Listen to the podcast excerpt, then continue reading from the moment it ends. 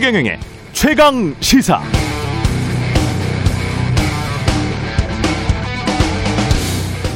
네, 윤석열 전 총장이 공정이라는 시대 정신을 완전히 자기 것으로 만들어 버렸다는 김종인 위원장의 말로만 판단한다면 공정 담론이 윤석열 전 총장에 유리할 것 같지만 그렇지 않습니다. 장기적으로는 오히려 불리합니다. 셰익스피어의 소설 베니스의 상인에는 돈을 못 갚으면 사람의 살 일 파운드를 베겠다는 샤일록이라는 상인이 등장하죠. 그런데 피를 흘리지 않고 정확히 사람 살만 베라는 재판관의 판결 때문에 이를 실행하지는 못합니다. 공정 담론과 관련해서 윤 전 총장이 불리한 이유는 윤 전 총장은 이미 검사로서 사람의 살을 베어버렸기 때문입니다. 어떤 인간도 자신의 과거를 되돌릴 힘은 없습니다.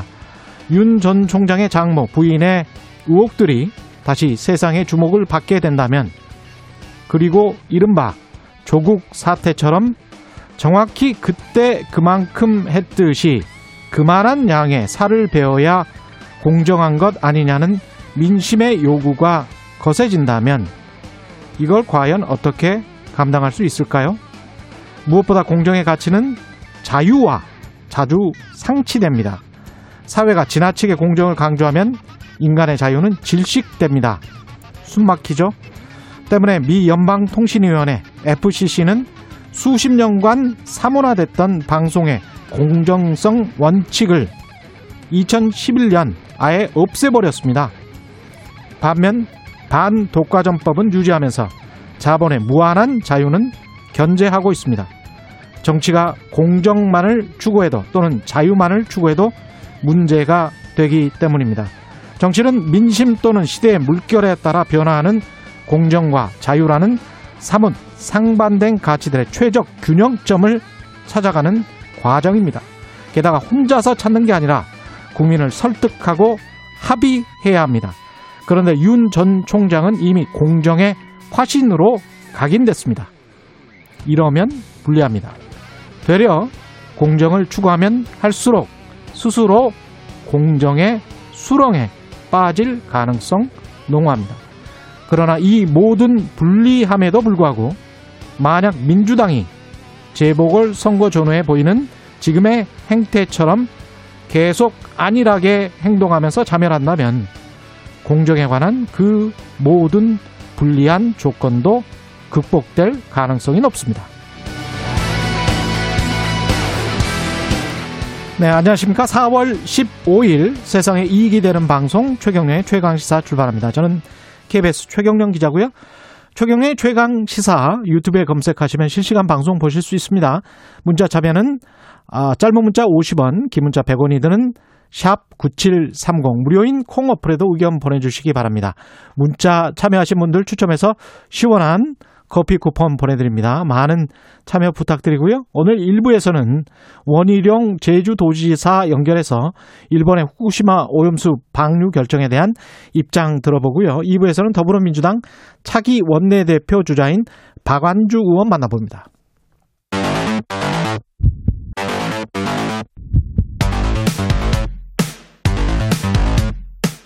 오늘 아침 가장 뜨거운 뉴스 뉴스 언박싱. 자, 뉴스 언박싱 시작하겠습니다. 민동기 기자, 한겨레 신문 하어영 기자 나와 있습니다. 안녕하십니까? 네, 안녕하세요. 코로나 확진자, 신규 확진자 칠백 명대 큰일 났군요. 예. 어제 영 시 기준으로 신규 확진자가 예. 칠백삼십일 명이고요. 예. 지난 일월 칠일 이후 최대 그런 확진자 수입니다. 음. 오늘 신규 확진자 수도 칠백 명 때 안팎으로 좀 나오지 않겠느냐라는 예. 전망이 조심스럽게 나오고 있는데요. 예. 정부가 지금 고민을 하고 있습니다. 음. 만약에 확진자 증가세가 주말까지 계속이 된다면 사회적 거리두기 단계 상향을 좀 검토를 하고 있는 것 같고요. 예. 그리고 지금 다중이용시설 영업 제한 시간이 밤 열 시거든요. 음. 한 시간 당겨서 밤 아홉 시로 당기는 방안을 검토를 하고는 있는 그런 상황인데요. 예. 뭐 지표라든가 상황이 좀 좋지는 않습니다. 감염 재생산 지수도 일 점 일이를 넘었고 예. 그리고 감염 경로를 모르는 환자 비율도 삼십 퍼센트 정도에 육박을 하고 있거든요. 예. 이 감염원이 특정 집단이나 시설이 아닌 일상 전반으로 확산하는 것도 좀 문제입니다. 그러니까 음. 개인 간의 어떤 그런 전파가 그렇죠. 좀 증가하고 있다는 건데요. 예. 여러 가지로 지금 방역 당국의 고민이 좀 깊어지고 있습니다. 우리가 전체 확진자 수는 몇 명이나 되죠, 지금? 한 이십만 명 되나요? 그죠.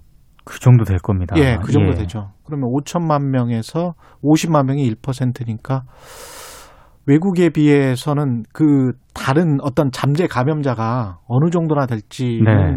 확인이 안 되지만 그 잠재 감염자가 꽤 많이 있다라고 예상을 한다면 네. 그 사람들이 감염시키고 있는 숫자도 만만치 않을 것 같습니다. 이렇게 어디에서 감염이 됐는지 네. 우리가 지금 몇십 퍼센트, 한 삼사십 퍼센트는 확인을 못하는 거 아니에요? 그죠? 그러니까 지난해 한 음. 시월입니다. 그러니까 음. 대유행 직전에 제가 기획기사를 위해서 취재를 나간 적이 있었는데요. 예. 현장에서 가장 심각하게 받아들이는 것은 아까 방금 음, 말씀드린 감염 경로를 모르는 환자 비율이에요. 그렇죠. 이제 흔히 예. 말해서 역학조사가 제대로 이루어지는지가 그 방역 당국한테는 굉장히 중요한 문제인데 음. 이 역학조사 같은 경우에는 그러니까 어, 환자, 확진자가 늘어도 만약에 역학조사만 제대로 되면 그렇죠. 경로를 추적할 수 있기 때문에 대책을 예. 세울 수 있거든요. 그런데 음. 현재 이 숫자가 늘어나는 것이 대유행이 다시 올 수 있다. 더 큰 대유행이 올 수 있다는 우려점입니다. 그리고 특히나 음.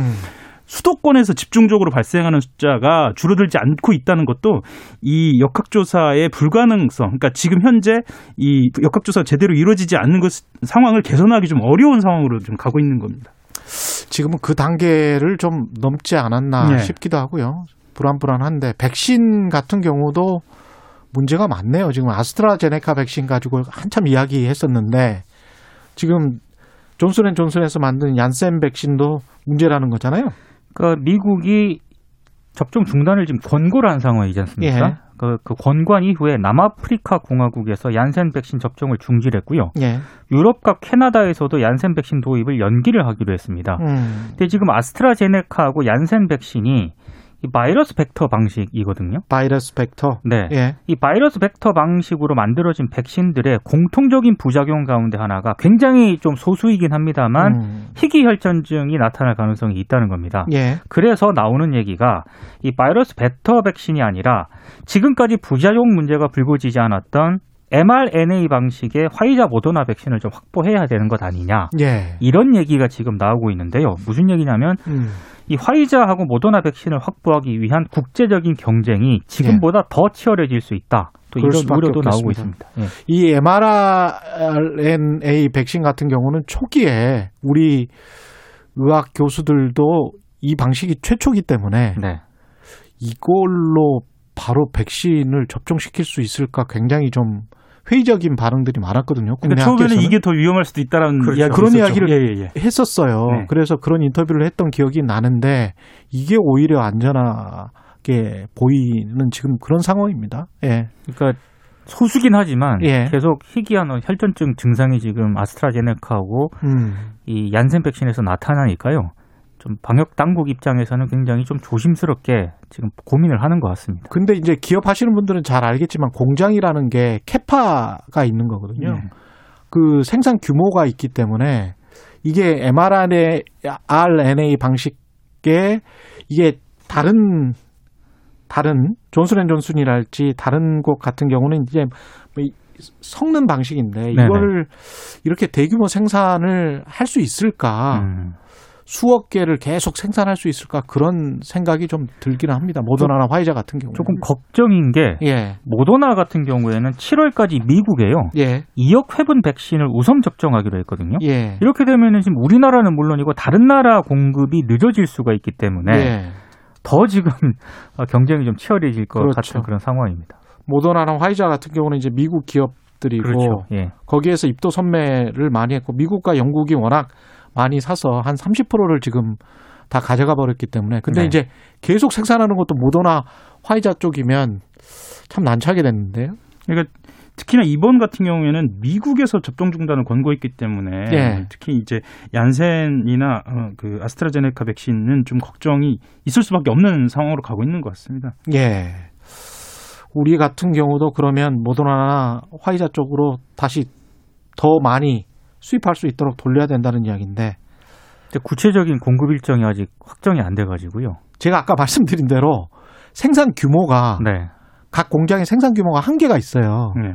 그래서 존슨앤존슨 같은 경우도 그 생산을 일억 개, 이억 개씩 이 사태가 나기 전에 뭐 못하겠다라고 하니까 머크사라고 굉장히 큰 또 제약회사가 있습니다. 거기에서 그럼 우리가 도와줄게라고 하면서 공장을 빌려주고 아, 그 굉장히 아름다운 모습이죠. 음. 경쟁사임에도 불구하고 같이 생산을 해보자. 그래서 미국에서 큰 박수를 받았는데 이거 모더나나 화이자 같은 경우는 그런 이야기가 안 나오는 걸 보면 그 생산 공장의 그런 캐파를 무한대로 늘릴 수 없는, 늘릴 수 없는 뭔가 다른 음. 특허랄지 생산 공정의 어떤 특유한 방식이 있는 것 같아요.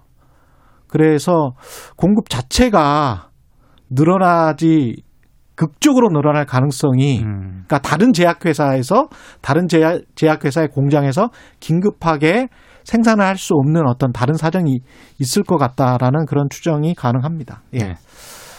그 문재인 대통령 청와대에서 일감 몰아주기 관련해서 전효관 비서관입니까? 네, 청와대 예. 문화비서관입니다. 문화비서관 감찰 지시를 했습니다. 어, 일단 전 비서관에 대해서 감찰 지시를 했고요. 음. 그리고 김우남 한국마사회장도 폭언 갑질 논란에 지금 휘말렸거든요. 예. 역시 감찰을 지시했습니다. 그러니까 지금 문재인 대통령이 의혹이 제기되자마자 감찰을 지시한 것 자체가 굉장히 이례적인데요. 예. 일단 뭐 이해충돌 문제라든가 이런 문제가 다시 불거지게 되면은 향후 국정의 발목을 잡을 수 있다. 이런 점을 감안해서 전격적으로 좀 감찰을 지시한 것으로 보입니다. 다른 사람도 있죠. 지금. 그 전용한 비서관 말고 예예 예. 예. 그, 그 김우남 음, 지금 한국 마사회 예. 장을 이제 검찰하고 지시한 건데요. 예. 지금 이게 독특한 점은 의혹이 제기되자마자 지시한 것도 그렇지만 직접 지시한 것. 그러니까 이런 의혹에 대해서 대통령이? 본인이 직접 나선 것도 굉장히 이례적이긴 합니다. 떠올려 보시면 아. 이번 선거 이전에는 예. 이슈가 있을 때마다 대통령의 메시지는 가장 마지막에 나오거나 그랬었죠. 아니면 나오지 않았거든요. 그랬네요. 이런 측면에서 지금 현재 여권 인사들에 대해서 가장 흔하게 얘기하는 것이 내로남불 그렇죠. 그리고 이해충돌과 관련된 이야기지 않습니까? 네. 이것에서 직접 나서겠다라는 의지 표명도 보입니다. 더 이상 좌시하지 않겠다. 네. 예, 빨리빨리 끊어가겠다. 그런 네. 이야기인 것 같고 그건 좋은 일인 것 같습니다. 예, 이해충돌 관련해서 더 아, 특히 그 음. 전효관 비서관 같은 경우에는 좀 음. 음. 좀 우려가 되는 것은 예. 이게 이천십구 년에도 이미 문제가 제기됐거든요. 아, 그랬어요? 예, 이천십구 년에도 같은 당, 그러니까 더불어민주당 소속의 시의원이 서울시의회에서 음. 어, 그 이, 이 지금 어, 당시에 당시에 그 서울시 혁신비서관의 회사가 수주를 좀 지나치게 많이 하고 있다는 문제를 제기를 했었어요. 근데 이제 그 청와대에서 음. 어, 일급 고위직이거든요, 비서관은요. 그렇죠. 일급 고위직에 어, 채용이 됐다는 점, 이런 문제가 제기됐음에도 불구하고 이미 제기됐는데, 예, 음. 채용됐다는 점에서 민정수석실이 이 갖고 있는 인사수석실이 갖고 있는 인사 기준이라든가 부실 검증까지 논란이 될 수 있다. 충분히 논란이 되겠습니다. 예, 그리고 비서관 같은 경우에는 시민단체, 서울시 예술계까지 두루 거쳐왔다. 라는 점에서도 좀 우려가 되는 지점입니다. 이천십구 년에 민정수석 누구였죠? 어, 이천십구 년이면은 예. 김조원 수석이었나요? 저도 예. 좀 찾아봐야 할 것 같습니다. 예. 예. 그 정도 됐던 것 같습니다. 예. 예. 이게 지금 계속 이렇게 뭐랄까요? 과거에 잘못된 일들이 그 드러나고 여기에 관해서 빨리빨리 이렇게 계산하는 거는 좋은데 네. 계속 이래 왔다는 거는 정말 문제네요. 지금 말씀하시는 것처럼. 그러니까 예. 충분히 검증을 할 수 있는 그런 상황이었는데 음. 만약에 검증을 못했다면 그건 또 또 다른 문제니까요. 그렇죠. 예. 예. 이해충돌 방지법은 팔 년 만에 통과를 했습니다. 예.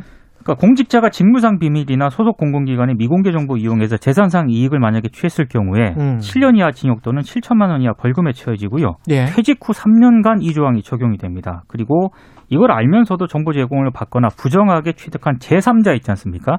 역시 마찬가지로 처벌을 받게 되고요.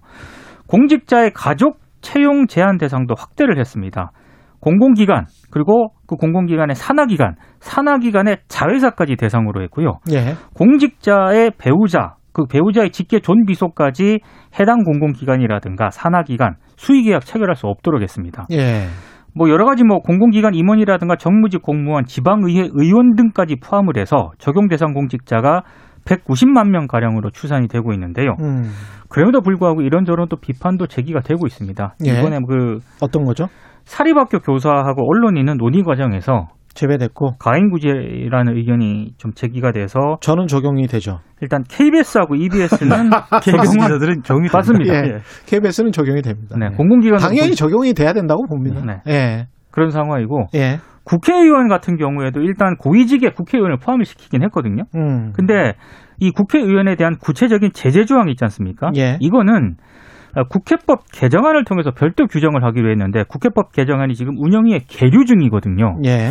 이게 지금 이런 측면을 봤을 때 공무원과 다르게 국회의원은 처벌을 좀 느슨하게 하려는 것 아니냐 이런 지적이 좀 제기가 되고 있습니다. 국회법 개정안을 통해서 처벌 규정을 다시 만들어야 되는 거예요?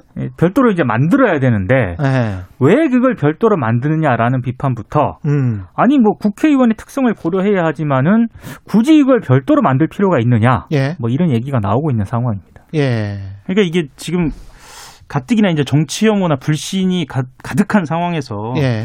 이런 측면이 이제 어떻게 보여지느냐의 문제거든요. 그렇죠. 네. 어찌 보면 국회의원들은 좀 억울할 수도 있을 것 같습니다. 근데 음. 그게 아니라 속도를 같이 맞춰서 진행했으면은 이런 자본이 나오지 않는 거거든요. 그렇죠. 굳이 이렇게 뒤늦게 네. 하면서 이런 오해까지 사는 것이 네.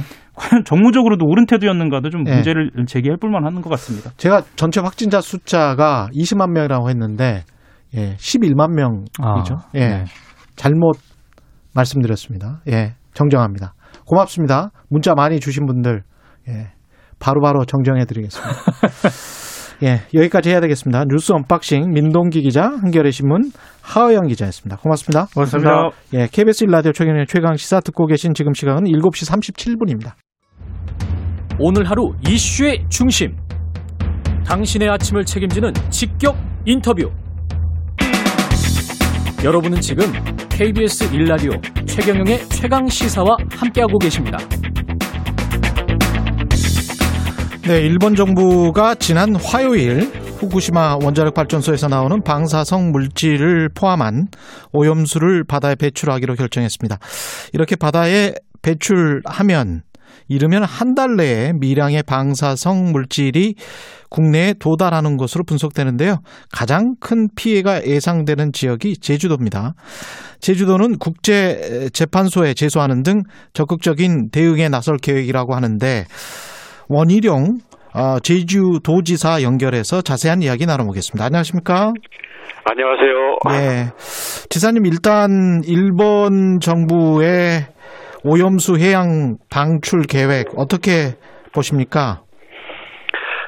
우선 이웃나라와 충분한 협의와 절차 없이 일방적으로 진행한 것에 대해서는요. 있을 수 없는 일이라고 생각합니다. 예. 물론 이게 뭐 안전하냐 아니면 자연 상태에도 있다 뭐 이런 논란은 있습니다만은 예. 그것을 떠나서 당장 업에 직격탄의 피해가 오, 있게 되고요. 예. 어, 이게 뭐 저희 제주도도 문제지만 제주도를 넘어서서 전 국민의 건강권에 대한 문제일 뿐만 아니라 이게 해양 오염을 통해서 미래 세대에도 큰 위협이 되는 사안이거든요. 예. 일본이 이웃나라와 더 충분히 협의하고 어, 앞으로도 시간이 있는 만큼 정말 최선의 방법을 취한 것이다라는 그 믿음을 어, 얻어내야만 합니다. 음, 이게 한, 한 달이면 제주도에 도달한다 이런 분석이 나오고 있는데 이거는 제주도청에서도 좀 연구를 해보고 계시는 건가요? 이게 그 독일에 이걸 연구하는 뭐 그 킬 대학의 연구소가 있고요. 일본에서 예. 후쿠시마 대학이 이걸 집중 연구를 합니다. 예. 거기서 돌린 그 슈퍼컴퓨터 모델에 의하면요. 음. 그 후쿠시마에서 방류하면 이백 일 후에 제주도. 아. 그로부터 다시 팔십 일 후에 동해바다 이렇게 돼 있습니다. 예. 물론 그 연구자에 따라서는 아니다, 오 년 걸린다, 뭐 이런 얘기가 있는데 예. 이게 뭐 당장 한 달이다, 이백 일이다, 오 년이다 이게 중요한 게 아니고요. 예. 결국 바다를 통해서 세계가 다 연결돼 있다. 그리고 그렇죠. 대한민국은 예. 일본에 가장 가까운 바다를 같이 쓰고 있는 나라이기 때문에 음. 우리 대한민국의 가장 큰 위협이죠. 구체적으로 근데 마땅한 대응 수단이 없는 것 같아서요. 법적으로 어떻게 조치를 취할 수 있습니까? 어, 이게 지금 당장 하는 게 아니고 어, 빠르면 이천이십삼 년부터 방류를 하겠다는 거거든요. 예. 그 방류를 하는 그 여과 장치를 지금부터 공사를 하게 돼요, 일본이. 예. 근데 이런 것에 대해서 이미 예고가 된 거기 때문에 저희가 국제 해양법 재판소에다가 이것을 중단하라는 잠정 조치를 요구하는 재판을 걸 수가 있어요. 아. 이게 다 진행된 다음에 손해배상 받으면 뭐 합니까? 그렇죠. 이걸 막는 게 중요하죠. 근데 예. 국제해양법 재판소는 뭐 아무나 가서 문 열고 들어갈 수 있는 게 아니고 국가 정부들만 할 수가 있습니다. 지방 정부는 안 되고요. 예. 지방 정부는 전 세계 너무 많죠. 예. 아, 그래서 예. 어제 문재인 대통령께서 어, 검토를 해라, 이렇게 적극적으로 해라라고 지시를 하셨기 때문에 음. 아마 우리 대한민국 정부가 하리라고 보고 해야 된다고 생각을 합니다. 왜냐하면 예. 이게 무슨 예, 원자력 기구도 뭐 안전하다 그랬고 미국 국무부도 일본 편 들었다. 이건 뭐 외교 실패 때문에 오는 거지만 아, 저희가 그 일본과 이 부분에 대해서는 대립하는 그런 입장인데 이 상대방 주장을 넙죽 받아들여서는 절대 안 됩니다. 끝까지 포기하지 않고 자그마한 문제라도 정말 전 세계에 호소를 하면서 해야 되고요. 일본과 미국을 제외하고는 다수가 우리 편이라고 생각을 합니다. 일본과 미국을 제외하고는 다수가 우리 편인데 일본과 미국이 제일 또 세잖아요.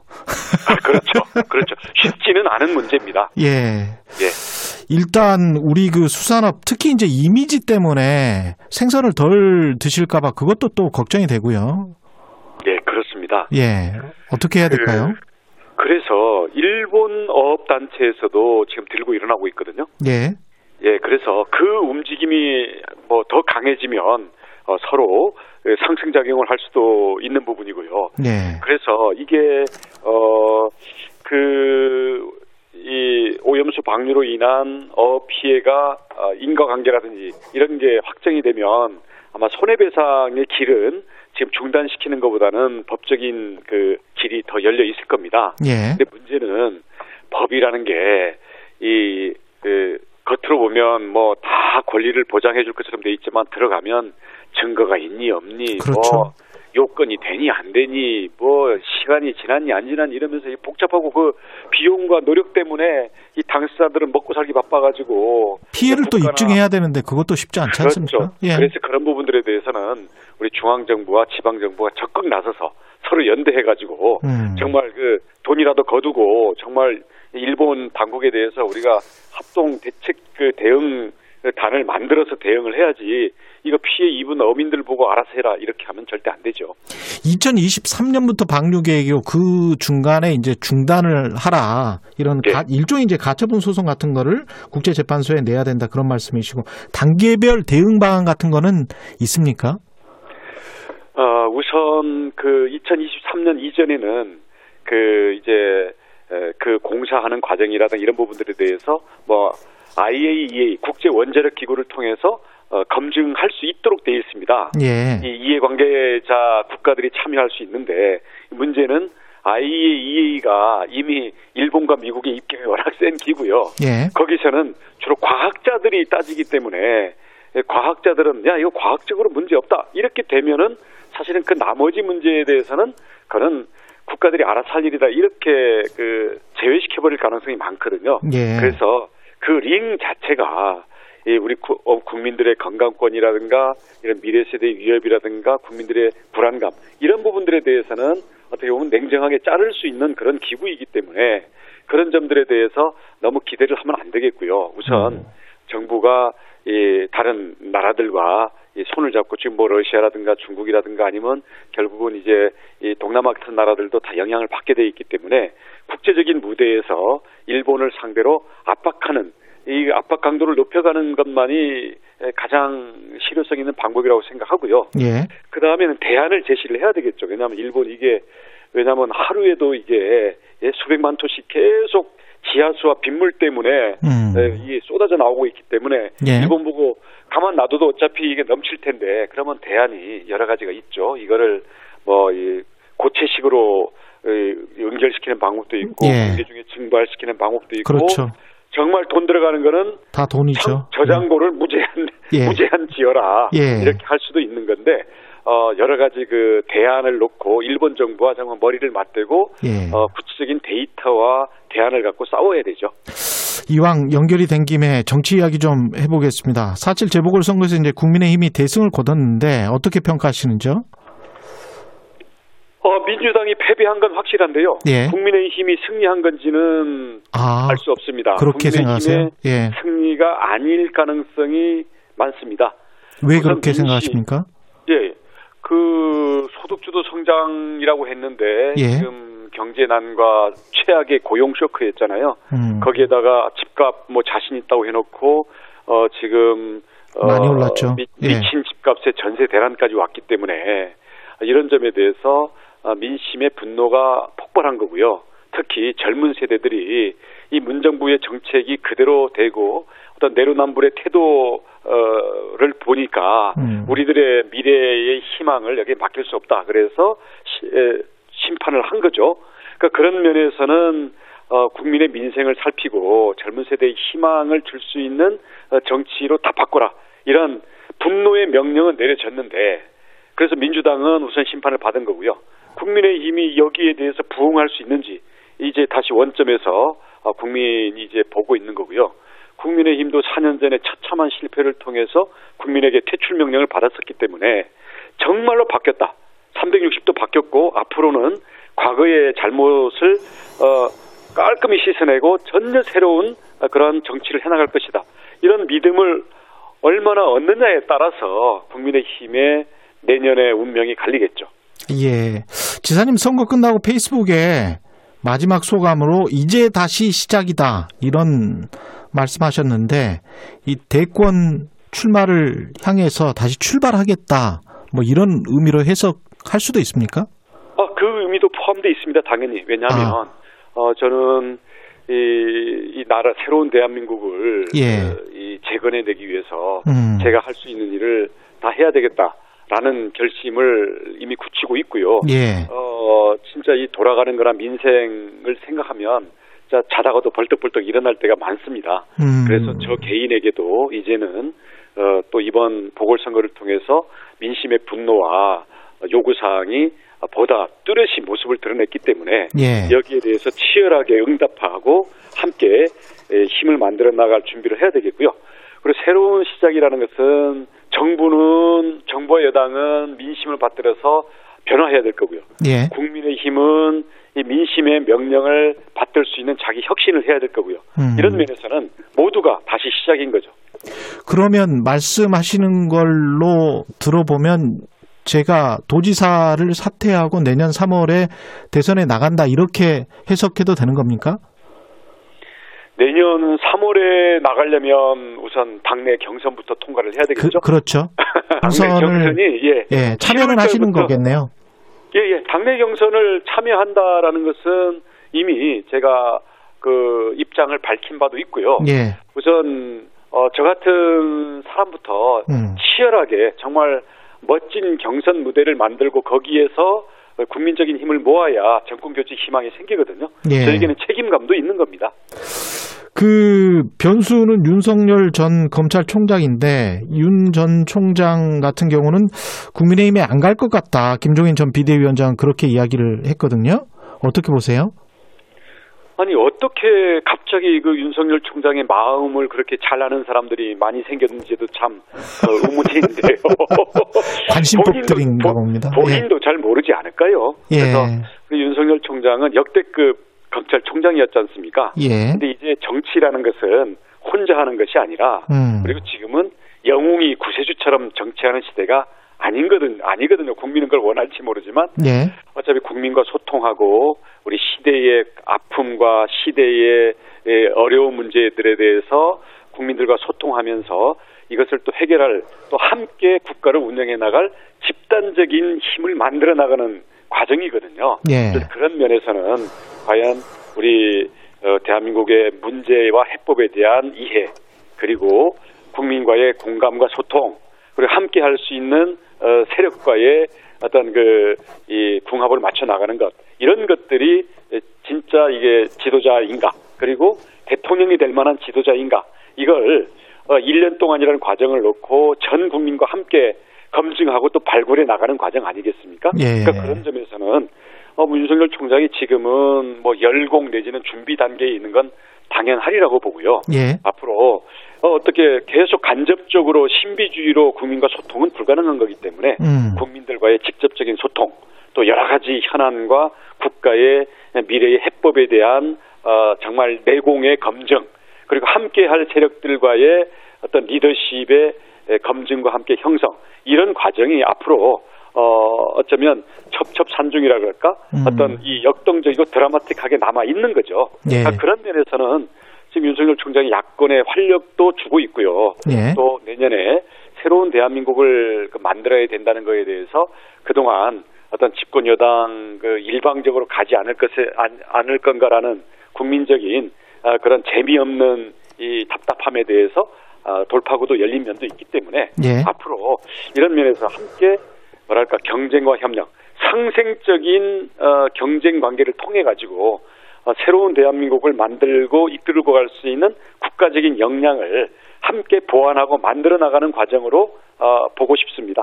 예, 선거에 승리한 이후에 국민의힘 같은 경우에 좀 잘 나가는 것 같더니 또 내부 분란이 좀 있는 것 같고, 김종인 전 비대위원장도 어, 좀 한심하게 쳐다보는 것 같은 그런 어, 멘트를 지금 많이 하고 있는데요. 어떻게 보세요, 국민의힘? 아, 저는 그렇게 보지 않습니다. 예. 왜냐하면 우리 김종인 위원장 계실 때에는 예. 어떻게 보면 그 김종인 위원장의 정치 감각과 음. 어떤 그 비전에 의해 가지고 어떻게 보면 한 사람이 구심점이 됐던 게 사실이죠. 예. 어, 하지만 일 인 구심점이라는 것으로 이 정당이 지속적으로 가기에는 어, 이 정당이 크고 복잡하고요. 예. 또 앞으로 닥쳐야 될 과제는 한 사람이 리드할 수 있는 그런 상황이 아닙니다. 음. 그렇기 때문에 더 늦어지기 전에 과정은 좀 시끄럽더라도 민주주의가 원래 시끄러운 거죠. 예. 그래서 우리 초선 의원들도 도전하고 중진들도 도전하고 이런 것은 당연한 과정, 당이 활력을 찾아가는 과정이라고 생각을 하고요. 예. 대신 문제는 그 과정에서 국민들이 이미 그 외면한 과거의 구태가 살아나서는 안 되고, 또 전체적인 걸 위하기보다는 자기 개인의 소소한 작은 정치, 잔머리 정치, 이게 나와서 국민들을 실망시킬까 봐 저희들이 경계심을 갖고 있는 거거든요. 예. 그래서 진정한 혁신의 경쟁, 그리고 진정 국민 속으로 어, 당이 그 지지 기반을 넓히기 위한 이런 치열한 경쟁을 거쳐야만 한다고 생각합니다. 예. 여기까지 해야 되겠습니다. 예. 오늘 말씀 감사하고요. 원희룡 제주도지사였습니다. 고맙습니다. 고맙습니다. 네, 그동안 문자가 많이 와 있네요. 구이팔오 님, 대화도 설득도 없이 주변국을 패싱한 일본을 규탄합니다. 우리 정부의 미지근한 대응도 화가 나고요. 일육육일 님, 원전 방사능 문제는 협의의 대상이 아닙니다. 완전 금지해야 해요. 이렇게 말씀하셨고요. 케이 칠이사오 님, 말도 안 되는 요구를 하면 안 된다는 걸 일본에 강력하게 보여주길 바랍니다.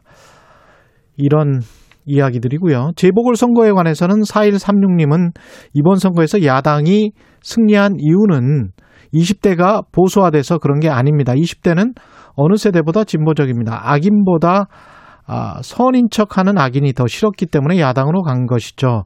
이렇게 말씀하셨고, 예예 제이케이 님은 라디오로만 듣다가 유튜브로는 처음 접하는데 잘생기셨어요. 이런 진실을 말해 주셨습니다. 예.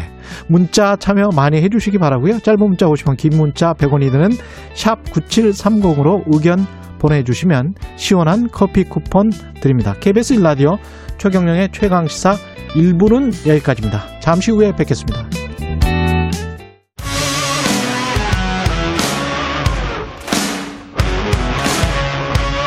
오늘 하루 이슈의 중심, 최경영의 최강시사. 네, 최경영의 최강시사 이 부 시작했습니다. 라디오 정보센터 뉴스 먼저 듣고 오겠습니다. 문재인 대통령은 오늘 오후 반도체, 전기차 등 주요 전략산업의 대응 전략을 논의하기 위해 확대 경제장관 회의를 주재합니다. 최근 미국이 삼성전자 등의 투자 확대를 요청하는 가운데 어떤 지원 방안이 논의될지 관심이 쏠리고 있습니다. 오늘 코로나십구 신규 확진자 수가 이틀 연속 칠백 명 안팎으로 예상되며 방역 현장 곳곳에서 적신호가 켜지고 있습니다. 어제 오후 아홉 시 중간 집계한 신규 확진자는 육백삼십이 명입니다. 우리 정부가 들여오기로 한 코로나 백신이 모더나의 미국 우선 공급, 얀센 접종 중단 등 각종 돌발 변수로 인해 국내 도입 일정에도 차질이 빚어질 가능성이 커지고 있습니다. 임대차 삼 법 중에 하나인 전월세 신고제가 올 유월 시행됩니다. 국토교통부에 따르면 유월 일일부터 수도권, 광역시, 세종시 등 도시주택의 임대차 보증금이 육천만 원을 초과하면 삼십 일 내에 지자체에 신고해야 합니다. 현지 시간 십사 일 미국 상원 정보위원회에 참석한 에브릴 헤인스 미국 국가정보국장은 북한이 미국과 동맹국 사이를 틀어지게 하기 위한 시도로 핵실험과 대륙간 탄도미사일 시험 발사를 재개할 수 있다고 말했습니다. 라디오정보센터 뉴스 아나운서 김재웅이었습니다. 최경영의 최강시사는 여러분과 함께합니다. 짧은 문자 오십 원, 긴 문자 백 원이 드는 샵 구칠삼공. 어플 콩과 유튜브는 무료로 참여하실 수 있습니다. 네, 더불어민주당 새 원내대표가 아, 지도부 사퇴 이후 일주일 만인 내일 선출됩니다. 윤호중 의원 대 박완주 의원, 친문 대 비문의 싸움으로 일반적으로 그렇게 설명되는데요. 더 강력한 당정청 협력이 필요하다는 윤호중 의원, 당내 금기는 없어야 한다는 박완주 의원, 선거 참패 원인에 대한 진단부터 쇄신 방향까지 다양한 목소리를 내고 있습니다. 오늘은 더불어민주당 박완주 원내대표 후보 만나보겠습니다. 안녕하십니까? 네, 안녕하세요. 박완주입니다. 예, 여당으로서는 엄중한 시기인데 재보궐선거 참패 이후 원내대표 왜 출마를 하셨나요? 네, 오늘은 마침 이십일 대 총선 일 주년이 되는 날입니다. 예. 압도적으로 작년에 백팔십 석을 만들어 주었는데 아, 지난 일 년 만에 민심이 등을 돌렸습니다. 아, 지, 지금은 진짜 민주당이 아, 변하지 않으면, 혁신하지 않으면 아, 내년에는 민주당에 희망이 없다, 이런 민심이었습니다. 그래서 변화의 혁신에도 저는 골든타임이 있어요. 있다고 보고요. 예. 지금 그 변화, 혁신을 위해서 우리 당뿐만 아니라 당정청 모두 혁신을 이끌어내기 위해서 무거운 마음으로 출마하게 됐습니다. 윤호중 의원과 이게 나는 가장 크게 다르다. 뭐가 네. 큰 차별점이라고 보세요? 어, 몇 번에 걸쳐서 토론을 통해서 이제 토론하셨죠? 아, 예. 네, 토론 과정을 보니까 진단은 다 비슷한데요. 음. 저하고 차별점이라고 한다면 저는 어, 당내 소통, 어, 그리고 국민의 눈높이에 정책을 하는 것이 어, 맞다. 이런 두 가지가 어, 소통과 국민과의 소통에 예. 어, 저는 어, 우리 윤호중 의원님, 의원님께서는 뭐 다양한 경력, 어, 좋은, 훌륭한 어, 능력을 갖고 있지만, 아, 그런 부분에 있어서 어, 차이가 있고요. 지금은 어쨌든, 아, 당 쇄신을 요구하고 있고, 국민들이 바라고 있습니다. 예. 당 쇄신에는, 아, 인적 변화, 그리고 정책 변화, 그리고 태도인데요. 어, 누가 더 국민들한테, 아, 이 혁신을, 아, 보일 수 있느냐. 이런 선거와 이번 선거다라고 생각을 하고 있는 거죠.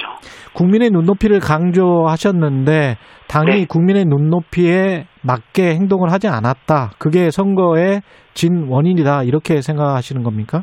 예, 그렇습니다. 제일 음. 큰 게 그 두 가지만 예를 들면요. 첫 번째 어쨌든 어, 수십 번에 걸친 부동산 정책을 했음에도 불구하고 예. 어쨌든 그 부분에 대해서 어, 엄중하게 국민들은 어, 잘못됐다.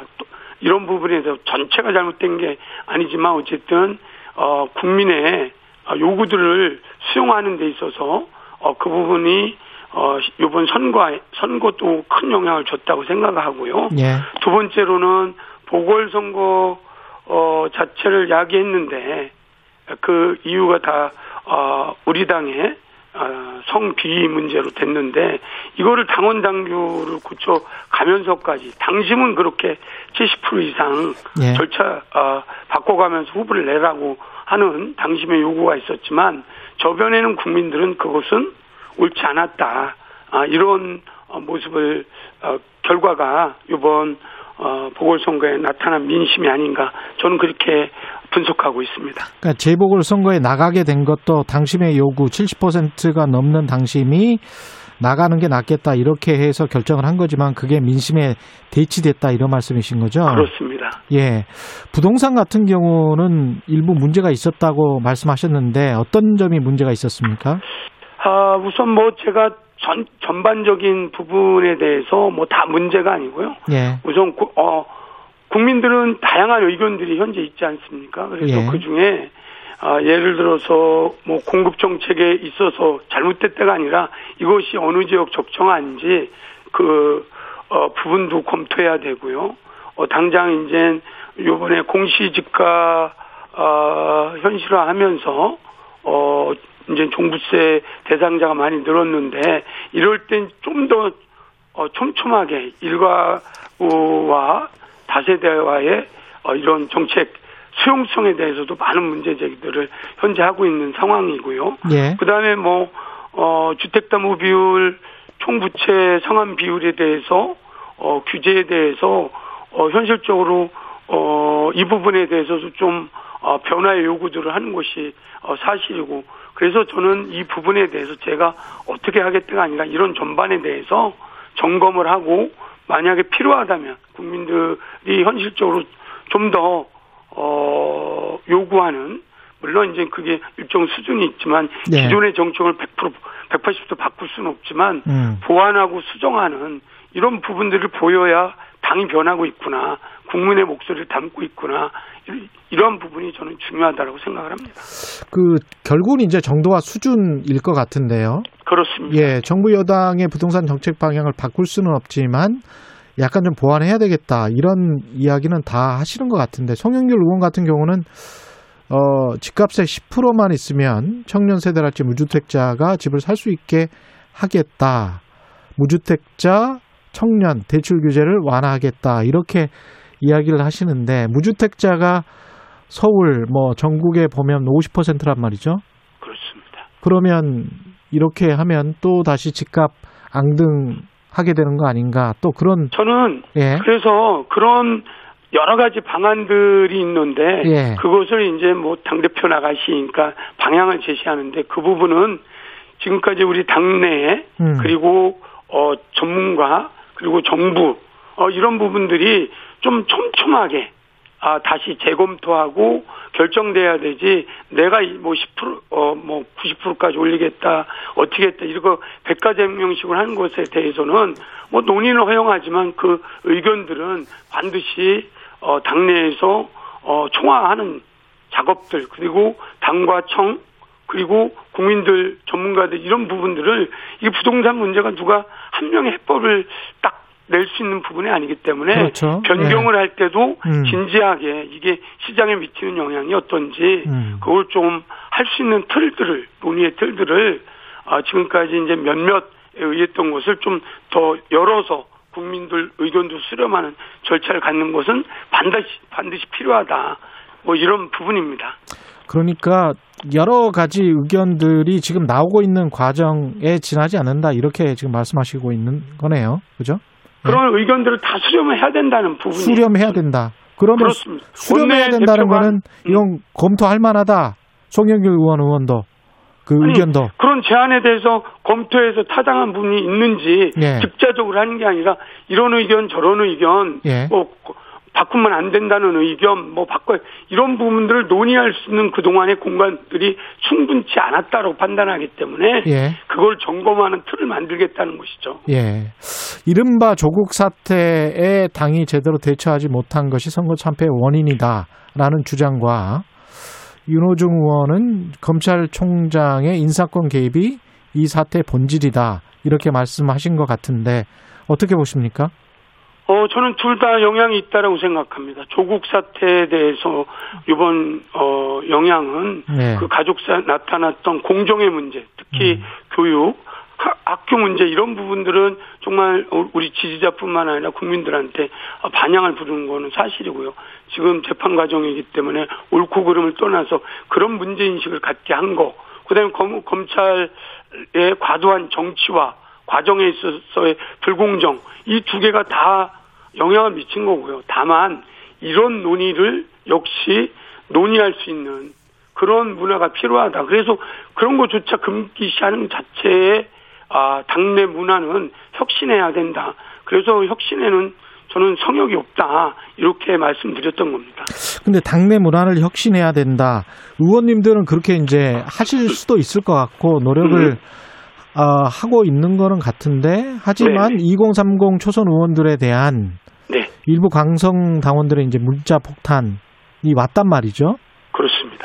그러면 진짜 이게 당심이 당원들이 그렇게 가는 거를 그러니까 어떤 부동산 문제건 어떤 조국 사태에 관련된 이런 원인 진단이건 여기에 동의하지 않는다. 그렇습니다. 이렇게 돼버리면 당을 쇄신할 수는 없는 거 아닙니까? 그렇지는 않고요. 예. 그렇게 저는 이제 문제가 강성 당원들은 예. 어 저는 그분들이 주장에 동의는 하지 않지만 예. 당내에서는 다양한 목소리를 내는 것 자체를 어 막는 것은 어 안 된다.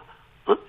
그리고 또 한편으로는 자기하고 의견이 틀리다고 해서 예. 과도한 압박하는 행위에 대해서 예. 그게 이제 어 의원들이 이제 어, 건전한 토론을 막는 심리적 압박으로 느끼거든요. 네. 타인의 그런 부분에 대해서는 과도한 부분은 자제하고 이미 그런 문제가 여러 해에 걸쳐서 갖고 있는데 음. 이 부분에 대해서도 어, 과소 과대 평가를 받는 마치 그게 당심의 전체인 양 네. 이렇게 비춰져서 어, 언론이나 국민들의 어, 이렇게 표현되는 것은 옳지 않다. 그러면 음.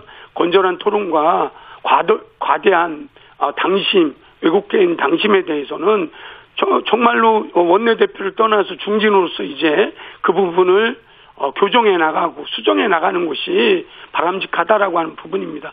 원내대표가 되면 책임있게 그분들하고 직접 어, 대화에 나서서 예. 서로 의견이 틀린 부분에 대해서 충분히 논의를 하고 그분들의 언론을 막자는 게 아니라 과도한 부분에 대해서는 자제하고 음. 그것이 당을 위해서 필요하다라고 하는 부분에 대해서 말씀드리고 싶어 하는 겁니다. 여러 해에 걸쳐서 일부 강성당원들의 문자 폭탄이나 이런 게 문제가 됐다는 거를 인식을 하고 계시는 거네요. 그렇습니다. 예. 근데 이제 지금까지는 그... 침묵하고 방관했던 거죠. 예. 그러면 그분들을 설득하고 다시 합의를 이끌어내는 과정을 거쳐야겠다 이런 말씀이시겠습니다. 지금까지 직접 그분들하고 예. 직접 대화를 한 적은 없습니다. 예. 그러니까 그런 노력을 통해서 어쨌든 하지 마 이렇게 할 수 없지 않습니까? 그렇죠. 그분들을 직접 만나고 뭐 이 의견에 대해서 다른 건 얼마든지 어, 개진할 수 있다. 동의하진 않지만 또 역시 자기와가 다르다고 해서 그렇게 음. 과도하게 하는 것은 민주당 정당을 만들어놨는데 어? 사실은 저해가 된다. 이런 얘기를 솔직하게 토론해야죠. 예. 그 네. 아까 그 재보궐선거 공천을 한 것도 당심의 요구가 그러니까 당원들의 요구 칠십 퍼센트 때문에 했다. 그렇다면 재보궐선거 공천 위해서 당원 당규를 바꾸지 말았어야 했다는 어떤 반성 여기에 관해서는 동의하십니까? 무공천했다면. 네네. 아니 예. 무공천이 문제가 아니라 예. 공천 여부를 자꾸 이제 우리 유불리로 만들어서 음. 바꾸는 것이 국민들 눈에 우리는 옳은 절차였어요. 예. 당원 당규를 바꿀 수 있습니다. 못 바꾸는 게 아닌데 예. 그런 부분이 과연 우리 당원들한테는 당심에 옳다라고 해서 칠십 퍼센트지만 국민의 눈에 봤을 때는 적의 편리에 의해서 오만하고 독선적이고 나는 모습으로 비쳤다는 거죠. 예. 그렇기 때문에 저는 이렇게 회초리를 맞았다면 음. 당원 당규를 제자리로 바로 잡아놓는 것까지도 저는 이제 요구를 하고 있는 것입니다. 방법론에서 어떻게 해야 될까요? 지금 저 일부 강경한 어떤 당원들과 그리고 민심이 이반이 돼 있는 그런 상황이잖아요. 네네. 예, 그러면 이거 어떻게 풀어야 됩니까? 아니 그래서 이제 푸는 방법을 뭐 굉장히 이제 이 자체가 이렇게 어 다양한 의견 중에 하나다. 저는 그분들의 의견을 내는 거는 뭐라고 하지 않습니다. 자기하고 의견이 틀리다고 해서 하여튼간 인신공격, 욕설, 이, 이, 이건 토론의 문화가 아니죠. 사실은 그런 부분에 대해서 압박을 받기 때문에 그런 걸 자제하는 것은 민주시민으로서 강성이다 아니다를 떠나서 음. 옳은 태도가 아니기 때문에 이런 부분은 태도를 바꾸라고 하는 것을 이제는 말을 해야 되고 직접 만, 만나서 얘기를 하고 의견이야 뭐 한 가지 사안에 대해서 백 명이면 백 가지 다 다를 수 있는 겁니다. 그 자체는 어 보장을 해야 되는데 과도함에 대해서 지금 해결을 하자 이렇게 말씀드린 겁니다. 당이 강경한 당원들에 의해서 휘둘려 왔다라고 생각을 하십니까? 꼭 그렇지는 않습니다. 꼭 그렇지는 않고요. 네. 예. 지금의 상황은 어떻게 보시는 건가요? 지금의 저는 상황은... 지금의 상황도 백만 당원 중에 일부 당원이기 때문에 그거에 의해서 휘둘리지는 않습니다. 다만 그분들이 우리 초선 의원들이나 의원들에 대해서 정말로 이렇게 품위를 유지 못하는, 이렇게 건강하지 못하는 토론 문화, 그리고 압박을 통해서 말을 제대로 하루에 이천 통씩 한번 조직적으로 문자를 받아보세요. 음. 이런 게 이제 부담이 되는 거예요. 예를 들면 그런 예. 우리 의원님들은 예. 그런 거를 좀 지도부에서는 정리를 할 필요가 있다. 음. 논의를 통해서 예. 합리적으로 하자. 이런 부분입니다. 그러면 박완주 의원님을 미 원내대표에 된다는 된다면 만약에 된다면 네. 그게 어떤 시그널이 될 수가 있나요? 저는 지금까지 침묵했던 이런 어, 잘못된 토론 그렇게 어, 건강 토론을 이렇게 소수 어, 강경 당원들이 하는 거에 대해서 침묵하고 방관했는데 예. 정말로 내년에 대선 이 민심들 제대로 읽고 건강한 토론을 위해서는 이런 부분들도 어, 수정하고 합리적으로 개선해야 된다. 아, 저는 이렇게 보기 때문에 그 노력을 어, 직접 그분들하고도 대화도 하고 어, 어, 이런 방법을 통해서 반드시 개선해 나가는 과제 중에 하나다. 저는 이렇게 생각하고 그런 노력을 할 것입니다. 정부나 청와대하고의 관계 설정, 당이 어떻게 해야 된다고 보십니까? 저는 어, 문재인 정부가 민주당 정부이고 그렇게 선언을 하고 대통령께서 또 그렇게 말씀을 하셨습니다. 예. 당정청은 아주 더 남은 일 년 어, 민생과제, 개혁과제를 하기 위해서는 긴밀하게, 아, 더 해야 되는데, 예. 그, 당은 민심에 더 경청을 해야 되고요. 민심의 목소리에. 예. 그리고 이런 민심을 전달하는 당의 의견에 대해서, 소리에 대해서, 청과 정부는 더 경청을 해야 됩니다. 그리고 민심에 가까운 목소리를 당이 주도해서, 어, 정부와 청와대를, 민심은 그렇지 않다. 아, 이 기준으로 필요하다면 설득하고 주도하고 이런 부분들이 문재인 정부와 민주당 정부의 성공을 만들고 정권 재창출을 할 수 있는 뭐 이런 기반이 될 것이다. 그래서 이 자체 자체도 혁신이고 변화의 방향이다. 저는 이렇게 생각을 하고 있습니다. 어제 하태경 의원 같은 경우는 어, 민주당이 진짜 혁신하는 모습을 쇄신하는 모습을 보이려면 상임위원장 조정 배분 관련해서 이제 다시 협상을 해서 법사위원장 같은 걸 내줘라 이렇게 요구하던데요. 어떻게 생각하세요? 저, 어, 저런 방식 물론 예상을 했습니다. 이제 여야 모두가 이제 이기 원내대표를 바꿀 건데요. 예. 그럼 반드시 야당은 이번 보궐선거 승리 때문에 어, 법사위원장을 요구하다 하고 안 받아들이면 반성하지 않고 오만하다 이 프레임으로 또 공격을 할 것입니다. 예. 그건 뭐 예측하는 건데요. 예. 협상이라는 것은 원칙과 방향이 있는 것입니다. 우리 백팔십 석을 줬을 때는 지난 삼 년 동안 개혁, 민생을 처리 못했기 때문에 압도적으로 해줬는데 그 부분에 대해서 책임 있고 안정적으로 국정 그리고 법안 위반하는 것은 그 출발점은 법사위예요. 예. 야당 때 제가 이십 대 수석할 때도 우리가 일당이었지만 어, 책임지고 그 국정을 이루기 위해서 법사위원장을 여당한테 줬습니다. 그게 제가 직접 협상한 대상, 대상이었고요. 네. 어, 당사자였기 때문에 저렇게 아웃타임을 걸고 정치화하는 것은 옳지 않습니다. 음. 저는 저렇게 나오는 협상에 대해서는 뭐 일고의 가치가 없죠. 다만 우려스러운 거는 만약에 실질적으로 법사위원장이 거리가 된다면 이때는 어떻게 할 거냐, 이거에 대한 고민이 크죠. 다시 또 이제 뭐 법사위는 지켜야 되는데 예. 그거에 대해서 야당은 안 들어오고 우리 음. 여당이 들어가서 또 투표해서 새로운 사람 생기고 이러면 국민들 눈높이에는 변한 게 없다. 음. 이렇게 공격될 받을 소지가 많기 때문에 예. 지금 의원님들이 고민하고 어떻게 할 건가 국민들도 지켜보는 거고요. 예. 법사위원장만 갖고 내 나라 내 나라 아, 저렇게 하는 부분은 아, 정치복원을 바라는 아, 국민들에게 아우타레를 긋고 어, 이러한 협상을 해라 압박하는 건데요. 예. 정치는 대화를 하고 어, 국회의 원칙과 아, 이런 국민의 눈높이에 맞춰서 해야 되는 거지 내년 대선이 있다고 해서 정치화하는 것은 어, 정당을 넘어 국회의원으로서 어, 국민의 대의기관으로서 어, 저는 정치 공세에 대해서는 단호하게 어, 반대하고요. 그런 협상에 대해서는 응할 생각이 없습니다. 그런 다만 다, 예, 없다. 예. 이런, 네네 원칙적으로 음. 어, 여당의 어, 입장, 여당 국민의 뜻을 어, 그쪽도 존중하고 야당도 관례대로 여러 상임위가 있기 때문에 예. 그분들도 요구하고 있고 많은 그쪽 다선 의원님들도 예. 이런 걸 합리적으로 풀면서 정치 복원을 하자 이런 부분입니다. 알겠습니다. 예. 예. 예. 시간 때문에요. 말씀 감사합니다. 네네. 예. 네. 고맙습니다. 더불어민주당 원내대표 후보 박완주 의원이었습니다. 공정, 공익, 그리고 균형. 한 발짝 더 들어간다. 세상에 이익이 되는 방송. 최경영의 최강 시사.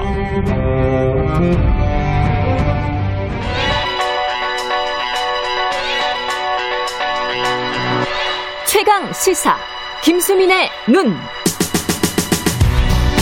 네, 김수민의 눈. 김수민 평론가 나와 계시고요. 안녕하십니까? 네, 반갑습니다. 예, 잠시 뒤에 윤석열의 진심 저자인데 이경욱 전 연합뉴스 기자와 인터뷰를 합니다. 네. 예, 정치인들이나 정치인들의 친구들이 이렇게 선거 앞두고 출판을 하는 경우가 많죠. 많죠. 뭐 예. 친구가 쓴 책은 제가 사례를 별로 볼 수 없는 것 같은데 예. 그리고 만약에 윤 전 총장이 대선 출마 결심을 하게 되면 본인이 저자가 된 책도 나올 것이고 음. 예, 그 밖에도 여러 대선 주자들이 있기 때문에 대선을 예. 앞두고 출판이 본물처럼 이루어질 것 같은데 과거에 있었던 정치인의 출판에 그렇죠. 대해서 한번 살펴보는 시간을 준비했습니다. 보면 또 재밌겠습니다. 예. 역대 대선 주자들이 냈던 책들은 뭐가 있었나요? 일단 대선 주자로서 책을 내서 주목을 받고 했던 사례는 별로 없었던 것 같아요. 사실 예. 한국의 정치가 출판이나 이런 간행물에 그렇게 의존하는 그런 편이 아니었었고 사실은 책을 잘 안 읽잖아요. 그렇기도 하겠고 대통령들도 이름이 나고 회고록을 내도 예. 그 지지자들도 이 책을 잘 읽어봤나 싶을 때가 많이 있어요. 그렇죠. 근데 예. 살펴보면 대선 주자의 출판 전략이 본격화된 것은 이천십이 년 대선이다. 어. 예, 당시에 문재인의 운명, 안철수의 예. 생각 이런 책들이 나왔거든요. 예. 문 대통령은 이천십일 년 구월에 책을 냈는데 그때만 해도 대선 주자로는 조금씩 꼽힐 때였고 음. 안철수 대표 같은 경우는 대선 도전선언 두 달 앞두고 이천십이 년 칠월에 책을 냈거든요. 그러니까 예. 사실상 책으로 대선 주자 행보를 시작했다라고 음. 볼 수 있는데 이게 어, 뭐 각자의 위치는 다를 수 있겠지만 윤석열 전 총장도 마찬가지의 입장이 될 수 있다라고 예. 할 수 있겠죠. 그중에 뭐 돋보이는 책들이 있었습니까? 과거에 뭐 여러 정치인들이 쓴 책들을 저도 꽤 많이 읽어본 편이긴 한데요. 다 읽어보셨어요?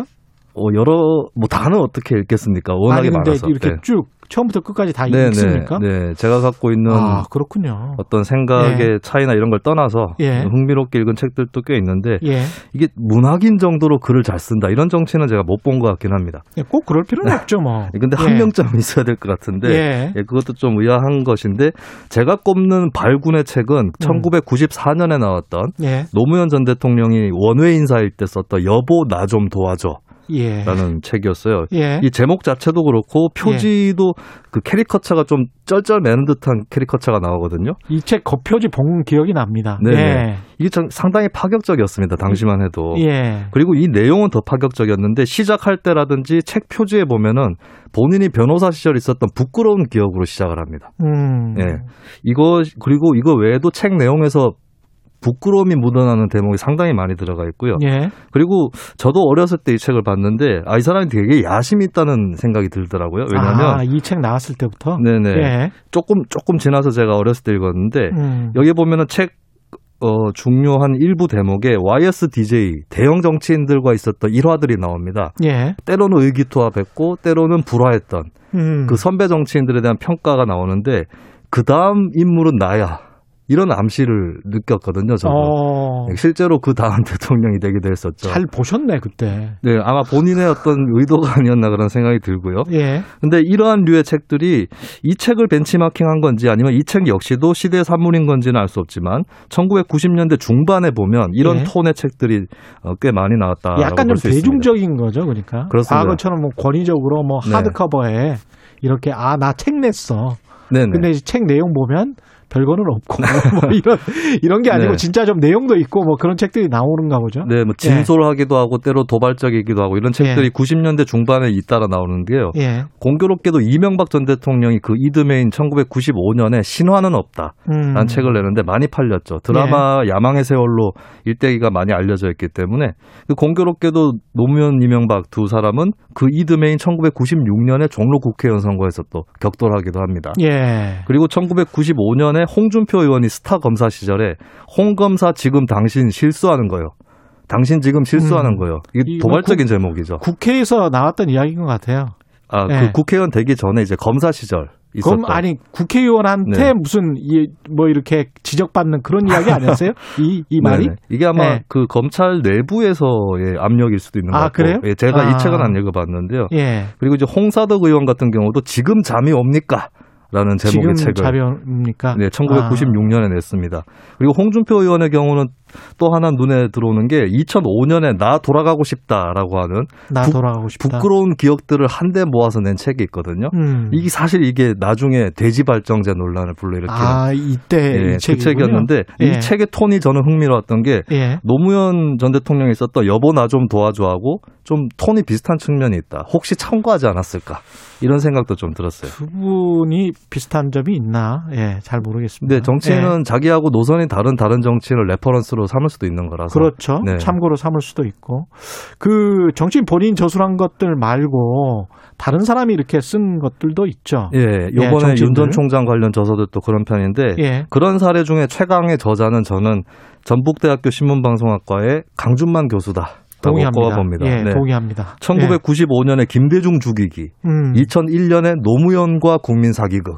정말 그 베스트셀러였어요. 네. 그 두 네. 책에서 다룬 인물이 연이어 대통령이 됐기 때문에 출판계의 킹메이커 아니냐 이런 얘기까지 나왔었는데 예. 이 책의 특징은 결코 빠로서 쓰지 않았다. 그 지지하는 쓰지 않았다. 대상, 정치 대상과도 긴장을 이루었고 보편적인 한국 사회 문제를 다루고자 노력했다. 예. 이런 점이 강준만 교수의 미덕이었다고 볼 수 있겠습니다. 앞으로 대선 도전자들 어떻게 책 써야 될 것 같습니까? 저는 한마디로 짧게. 요약하자면 예. 저자가 누군지 잘 모르는 외국인이 읽어도 멋있는 책이어야 한다. 예. 그리고 제목부터 막 추상적이거나 감상적인 것 좀 그만 보고 싶다. 예. 예, 이런 말씀을 좀 드리고 싶습니다. 예, 오늘 말씀 잘 들었고요. 김수민의 눈, 김수민 평론가였습니다. 고맙습니다. 감사합니다. 케이비에스 일 라디오 최경영의 최강시사 이 부는 여기까지입니다.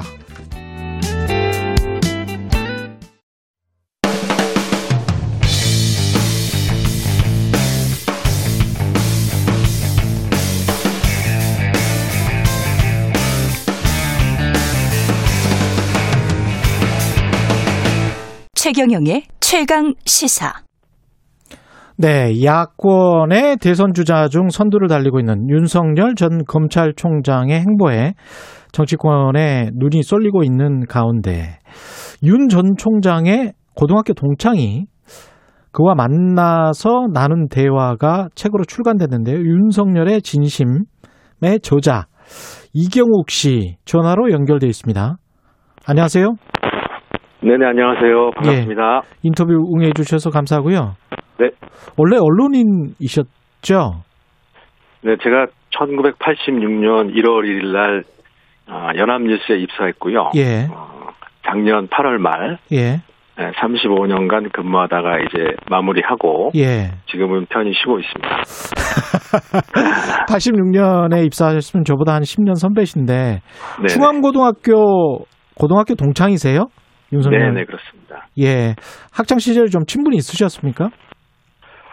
아, 지금도 뭐 고등학교 다니시는 수험생들이 마찬가지겠지만, 예, 친분이랄 것보다는요, 예, 그 열심히 그냥 대입 준비하느라고 어, 집중하던 음. 시기였고, 예, 따로 뭐 윤 전 총장과 만나가지고 뭐 어울려서 뭐 다니고 그런 적은 없습니다. 아, 그렇군요. 그렇게 친하지만 열심히 서로 공부했던, 그렇군요, 그런 기억만 새롭습니다. 예. 예, 지금 저 전화 연결 상태가 좀 좋지 않아서요. 네. 예, 잠깐 끊고 다시 네, 연결하겠습니다. 예. 죄송합니다. 네네. 예, 예, 전화 연결 상태가 별로 좋지가 않아서요. 지금 다시 끊고 연결하도록 하겠습니다. 윤석열의 진심, 어, 저자신데 이경욱 씨고요. 팔십육 년에 연합뉴스 입사하셔서, 예, 네네, 삼십 년 정도, 예, 기자 생활을, 예, 하신 분입니다. 네네. 그 고등학교 때는 별로 친하지 않으셨고, 최근에 만나신 적이 있어요, 그러면? 그 고등학교 졸업하고 나서 처음 만났습니다, 작년에. 온, 언제요? 네. 작년에? 작년 어떤 모임에서요? 음, 음, 저랑 만나서 그냥 둘이서 만나서 얘기하는 거. 아, 둘이서 만났어요? 네네, 그렇습니다. 따로? 네네. 작년 구월이면 윤석열 총장이 총장이었던 시절입니까? 예예, 예, 그렇습니다. 어, 그, 그 따로 만난 이유가, 그때는 뭐 연합뉴스 기자셨어요? 그때가 퇴직하고 한 보름 정도 지난 시점이었습니다. 아, 예, 예, 예. 퇴직하고 보름 정도 지나서 언론인 고등학교 동창을 만나보고 싶어 해서 만난 겁니까?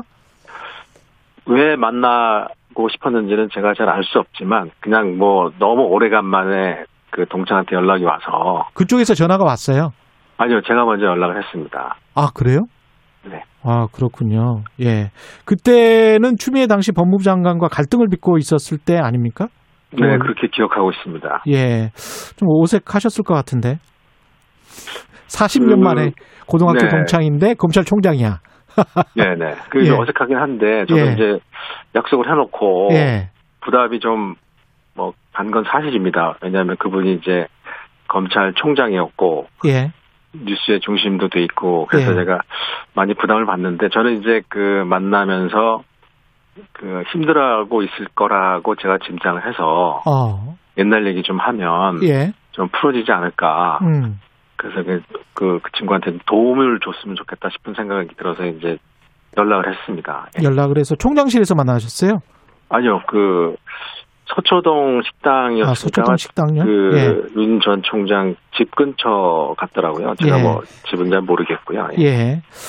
윤 총장 같은 경우에 이제 그 책에 네, 묻지도 않았는데 정치 이야기를 꺼냈다, 이렇게 쓰셨더라고요. 네네. 예. 그러니까 정치 이야기와 관련해서 이제 묻지도 않았는데, 네, 그때부터 정치에 좀 관심이 있었었나 보죠? 그것도 제가 짐작하기는 좀 쉽지 않은데요. 예. 그 정치 얘기라 그러면 이제 정당 간에 이제 좀 밀고 당기는 것, 예, 그다음에 또 뭐 많은 이게 돌아가는 이야기들인데, 그런 것보다는 윤 정 총장이 보고 있는 그 정당의 그 개념, 국민의 올바른 대의기구로서 제 역할을 다하려면 어떻게 하는 게 좋은 것인지, 음, 그 고민이나 그 생각을 아마 얘기한 것 같습니다. 현 정치 상황을 빗대서 이렇고 저렇고 얘기한 게 아니고, 예, 이런 정당이 좋다, 예, 선진국의 양당제도라든가 이런 것들이 좋지 않을까, 뭐 이런 식으로 얘기했습니다. 어떤 정당이 좋다고 하던가요? 그 미국의 양당제, 상하원제, 뭐 이런 것들하고 영국의 뭐 그 의회 제도, 뭐 이런 것들을 언급을 했는데, 예, 그 구체적으로 뭐 그게 어떤 기능을 해서 어떻고 뭐 이래서 좋다, 그런 얘기보다는 음, 그냥 우리가 평범한 사람들이라면 누구나 생각할 수 있는 선진국의 정당 제도, 이런 예, 것들을 이렇게 얘기한 것 같습니다. 예. 문재인 정부에 대해서는 뭐 언급이 있었습니까? 아, 그런 거 전혀 없었습니다. 아, 전혀 없었어요? 네네. 그 어떤 현 정부에 대해서, 문재인 정부에 관해서 약간 불편한 심기를 드러냈다, 이렇게 지금 책에 쓰신 것 같은데요? 그 제가 이제 느낌이 그랬는데요. 예. 아마도 이제 선진국의 정당 정치라든가, 음, 그 대의기구의 역할을 우리랑 이렇게 비교하는 게 보통 사람들의 그 얘기고 보면 예. 윤 전 총장도 그런 차원에서 좀 더 발전된 우리나라의 정당제도, 대의민주주의 이런 거를 얘기하는 거를 제가 듣기에는 뭐 누구든지 그런 얘기를 할 수 있지 않을까 이런 식으로 음. 생각했습니다. 특별히 뭐 문제제기라거나 뭐 입장이 좀 있거나 그런 건 아니었고요. 예. 예. 그러면 책 내용에 주로 쓰신 게 뭐, 뭔가요? 그러니까 윤석열 총장에 관해서 윤석열의 진심이 어, 뭔가요? 예. 저희가 그 제가 책을 이제 좀 읽고 난 독자들이 이제 저한테 연락을 해오는데요. 예. 음, 주로 이런 얘기를 많이 하시더라고요. 책을 아주 술술 쉽게 잘 읽을 수 있는데 다 읽고 나면은 뭔가 인사이트가 생긴다 그러는데 인사이트에 대해서 제가 개념을 잘 모르겠지만 아니 그, 책에 쓰신 내용은 뭔가요? 책에 쓴 내용은 예. 윤석열이 예. 예, 그 고등학교 친구로서 갖고 음. 있던 그 옛날에 갖고 있던 그 성격이라든가 그 그런 것들을 제가 주로 부각을 했습니다. 인간적인 측면 이런 거. 그 그런 걸 주로 많이 부각을 했습니다. 서초동에서 만나셨던 그 대화 내용 있지 않습니까? 네네네. 그런 게 책에 좀 있습니까? 예, 대화 내용이 좀 있습니다. 예. 어떤 내용인가요? 그 말씀드린 대로 뭐 의회 정치 그다음에 밀턴 프리드만이라고. 예. 어, 미국의 경제학자인데 그분의 책을 많이 탐독을 했던 것 같아요. 소개를 아주 자세히 해줬거든요. 그래서 이제 프리드만의 어떤 책을 아, 선택할 자유라고 선택할 자유요? 예, 예. 그런 책을 쭉 설명해. 제가 그 읽어보지 못해서 못 읽어봤다 그래서 그런지 그 친구가 자상한 측면이 좀 있거든요. 그래서 예. 프리드만의 논리 그런 거를 상당히 자세히 설명해 주더라고요. 프리드만의 논리를 자세히 설명하면서 네네. 선택할 자유라는 이 책에 에, 전적으로 동의한다 이렇게 이야기를 네, 하셨습니까? 예, 그렇게 그렇게 얘기했습니다. 예. 윤 총장이 예, 예. 어, 선택할 자유가 자유. 없는 사람들에 관해서는 이야기를 안 했나요? 그까지는 제가 기억이 없습니다. 예. 아 그래요? 예, 선택할 자유도 좋은 책인데 선택하지 못하는 사람들의 자유에 관한 논의도 많이 되고 있거든요. 불평등과 네, 관련해서는 아, 예. 예. 예. 다른 어떤 그 정치 경제 분야 외에 의견을 네. 나누신 분야가 있습니까? 어, 주로 제가 많이 듣는 입장이었고요. 제가 이제 그 언론에 있었기 때문에 예. 제가 이제 그 미디어에 대해서 이제 어떻게 했으면 좋겠냐 한번 물어본 적이 있습니다. 근데 이제 음. 잠깐 생각하더니 이제 자유롭게 놔둬야 된다라고 얘기를 했는데 예. 그 깊이 생각을 하기 하지 못했던 것 같은 느낌도 들고 그래서 이제 더 이상 뭐 추가로 얘기하거나 뭐 부연 설명을 하거나 그러진 않았습니다. 미디어는 자유롭게 놔둬야 된다. 이런 정도의 언급으로 끝냈습니다. 예, 예 미디어는 자유롭게 놔둬야 된다. 네, 네. 윤석열 전 총장이 언론인 출신 이제 선생님 만나서 정치 경제에 네. 대한 이야기를 하고 이게 어떤 네. 의미가 있다고 보셨습니까? 그 제가 아까도 말씀드렸지만 이제 그 윤 전 총장을 만나고 싶었던 것은 그 고등학교 친구로서 마음속으로 성원하고 있었기 때문에 어 많이 힘들 때 제가 찾아가서 좀 얘기를 좀 나눠주면 좀 좋지 않을까 이런 얘기를 좀 했습니다 저희가. 그래서 예. 이제 그 윤 전 총장이 아마 반갑게 맞고 이런 것들도 다 어떤 정치적 뜻이라든가 뭐 이런 것보다는. 그 친구를 저를 좀 만나고 싶어했던 그런 마음이 어디 한 구석에 있었는데 전화가 마침 와서 아 밥이나 먹자 뭐 이렇게 된 것 같습니다. 그래서 그 얘기를 하는 과정에서 그 일반적으로 그냥 누구든지 할 수 있는 얘기들을 서로 이렇게 얘기하지 않았나. 음. 근데 그때 이제 시기가 민감했고 예. 윤 전 총장의 직분이 좀 너무 높아서 예. 어 저는 관심 있게 듣긴 했습니다. 그래서 음. 아, 이 친구가 이렇게 생각하고 있구나 이런 예. 거를 많이 좀. 관심 있게 들었습니다. 예.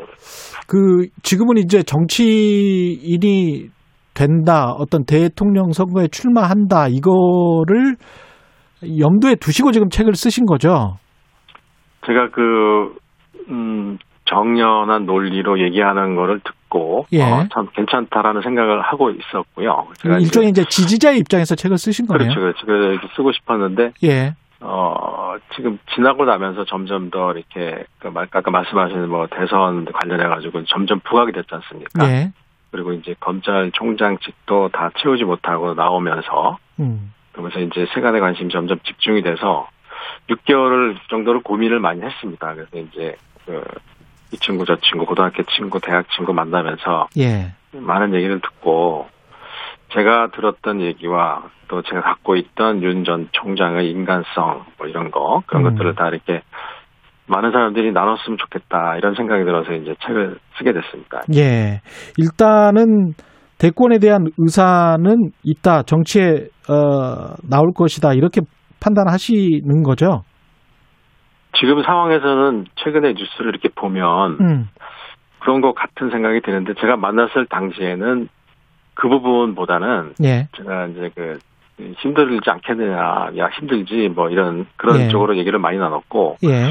그때만해도 정부와 갈등에 대한 어떤 해소 쪽으로 이렇게 많이 신경들을 쓰고 계셔가지고 음. 대선의 그런 거는 저는 그렇게 크게 느끼지 못했는데 예. 마음속으로는 제가 이런 마음은 가졌습니다. 아, 저 친구가 많이 정리를 좀 하고 있구나라는, 뭔가를 정리하고 있구나 이런 생각을 좀 들었습니다. 예. 뭐 친구인데 뭐 쓰고 계셔가지고 그렇게 극존칭을 하실 필요는 없을 것 같은데. 예. 예, 예. 그 요즘도 윤석열 총장과 연락은 하십니까? 그 최근 들어서는 아예 이제 그 주로 이제 카톡으로 소통을 하고 통화는 잘 안 됩니다. 이렇게 예. 이제 그 전화 오는 데도 많고 그럴 것 같아서. 예. 카톡이라는 이제 소통 수단으로 했는데 최근에는 이제 그것도 끊은 이유가 어, 뭐 듣기로는 많은 사람들이 이제 뭐 카톡을 통해서 소통하고 그렇겠죠. 막 이럴 것 같다는 생각이 들어서요. 네. 저라도 그 친구 그 윤 전 총장의 마음을 좀 편안하게 해주고 싶어서 예. 아예 요새는 소통도 안 하고 있습니다. 예, 알겠습니다. 예. 네네. 예, 여기까지 듣겠습니다. 말씀 감사하고요. 지금까지 네, 윤석열의 진심을 펴낸 이경욱 씨와 이야기 나눴습니다. 케이비에스 일 라디오 최경영 최강시사 듣고 계신 지금 시각은 여덟 시 사십삼 분 향하고 있습니다. 여러분은 지금 케이비에스 일 라디오 최경영의 최강시사와 함께하고 계십니다. 네, 당신들이 어디에 어떻게 투자하느냐에 달렸다. 조 바이든 미국 대통령이 삼성전자 등 주요 반도체 회사 대표들 면전에 두고 한 말입니다. 한국 반도체 사업, 미중 힘겨루기에 소용돌이에 휩싸였는데 이게 기회가 될 수도 있고 위기가 될 수도 있습니다. 우리 정부, 우리 기업들이 어떻게 하느냐에 따라 달려 있는 것 같은데요. 안기현 어, 한국 반도체 산업협회 전문님 나와 계십니다. 안녕하십니까? 아, 예, 안녕하세요. 예. 아침에 나와 주셔서 감사하고요. 그 반도체 회의, 바이든 대통령이 직접 주재하는 반도체 회의에 우리 기업들이 참석을 했는데 이런 회의는 처음 본 것 같습니다. 아, 예. 예. 이게 뭐, 왜 열린 거죠? 아, 지금 그 미국뿐만 아니고 예. 뭐 유럽도 그렇고 우리도 그렇고 반도체가 없어서 예. 자국의 제조 산업 이 붕괴될 상황까지 갔지 않습니까? 자동차 반도... 산업까지 연결이 되니까. 예, 자동차 산업, 뭐 앞으로 전자 산업까지 갈 겁니다. 아, 그 정도로 그, 없습니까? 아, 그렇죠. 아. 예. 그래서 반도체가 사실은 뭐 우리나라 돈으로 한 천 원씩 하는데요.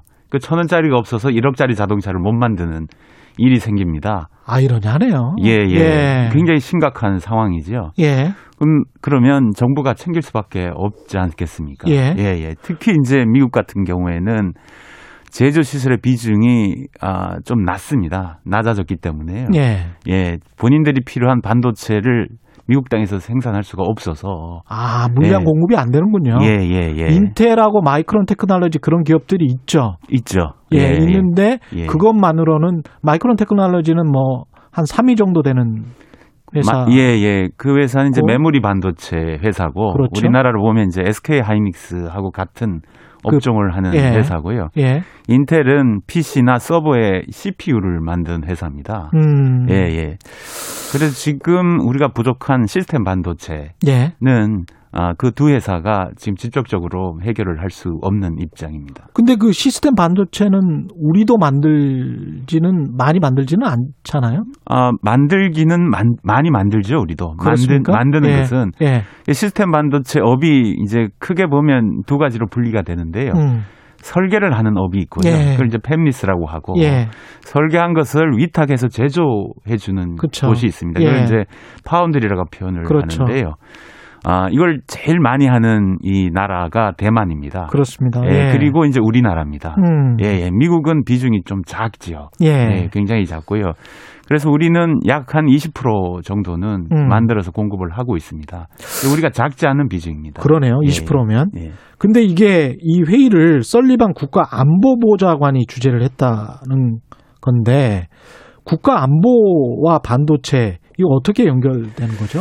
아, 트럼프 시대 안보는 이 국방 관련한 걸 아, 봤다고 봅니다. 예. 지금의 안보는 제조 산업 자체의 붕괴 위험 때문에 하는 거 아닌가라는 생각이 듭니다. 예. 예, 예.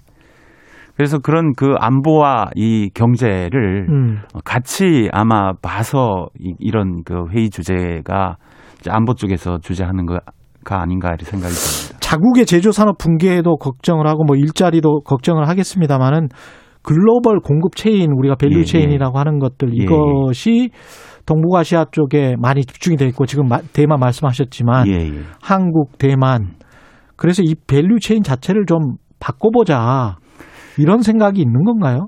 있죠 지금. 아. 그, 예, 그 지금 반도체 제조 시설이 예. 아시아 쪽에 집중은 돼 있습니다. 한 팔십 퍼센트 예. 정도 집중이 돼 있고요. 예. 미국은 십일 퍼센트를 갖고 있습니다. 예. 근데 이제 문제는 이 물류 이동이 음. 아 이게 뭐 코로나십구 때문에도 물류 이동이 제한이 있었고요. 아 그렇군요.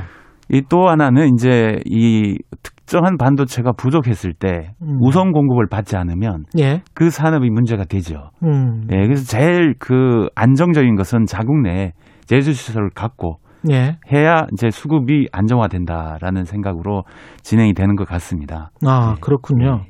그러면 지금 바이든 행정부가 우리 기업에게 정말 원하는 건 뭡니까? 우리 그 미국 기업들도 거기에서 팹을 반도체 공장을 만들어서 증설을 하겠다는 메시지인가요? 아니면 우리 기업들이 와서 공장을 좀 지어줘라 이런 건가요? 예, 지금 시스템 반도체 제조 시설이 부족합니다. 예, 앞으로 부족 이 지금 현, 현상보다 더 부족해지겠죠. 예, 그래서 아까 미국, 말씀하신 파운드리, 예, 파운드리가 예. 이제 미국 내 파운드리 공장을 짓는 게 목표입니다.